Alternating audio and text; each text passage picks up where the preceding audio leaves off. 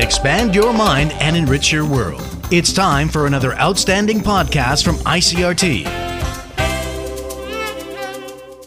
Good afternoon. I'm Hope Go with today's episode of EZ News.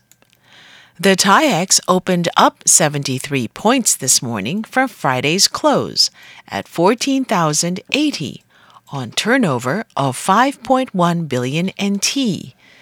The market gained over 500 points on Friday to close the session above the 14,000 point mark as global indices rebounded after inflation in America eased more than had been expected. Market capitalization on the TAIEX surged almost 7.5% over the past week to top 43 trillion NT, driven by strong buying amid a decline in investor concerns that the U.S. Fed will continue its aggressive interest rate hikes. The weighted index gained 980.85 points, or 7.53%, last week. DPP lawmaker Hong Shen-han is calling for voters to support the upcoming national referendum to lower the voting age to 18. Hong is describing the referendum as a matter of equity and keeping up with the times. The referendum on whether to ratify a constitutional amendment to drop the voting age from 20 to 18 will be held alongside the local government elections on November 26. The main political parties have all voiced their support for the proposal. However, several civic groups have been warning there is a chance that the measure could fail, as it requires around 9.65 million votes in its favor to pass.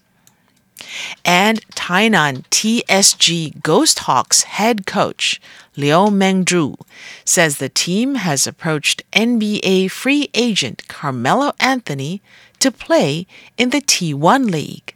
According to Liu, the team has opened talks with representatives of the former LA Lakers power forward.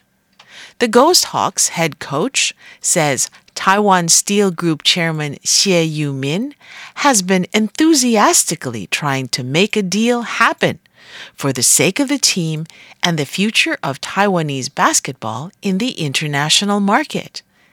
Anthony is a 10-time NBA All-Star and is a free agent after being released by the Lakers at the end of the 2021-2022 season. In international news, the US, Japan, and South Korea have vowed a unified response to North Korea's nuclear and ballistic missile program. This arose after a meeting on the sidelines of the East Asia Summit in Cambodia. Karen Chamas reports.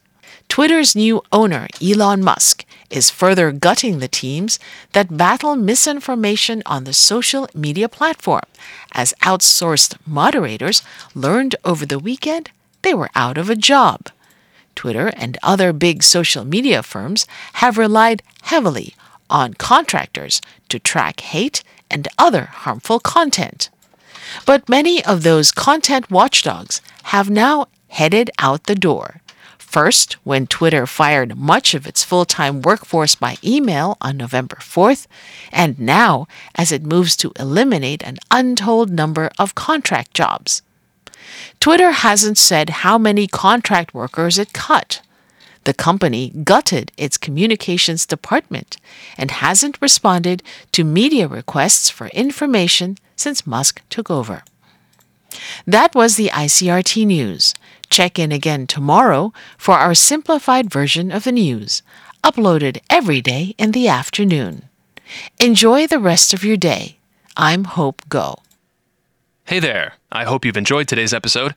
If you'd like to hear more from ICRT, you can check out our other podcasts. We've got Taiwan Talk, where we chat with a new guest every Monday, Taiwan This Week, a roundup of the news in Taiwan every Friday, and English in the News, for useful English expressions explained in Chinese. For some lighter news in both English and Chinese, check out News Bites and News for Kids. And if you enjoy them, tell a friend. Thanks for listening.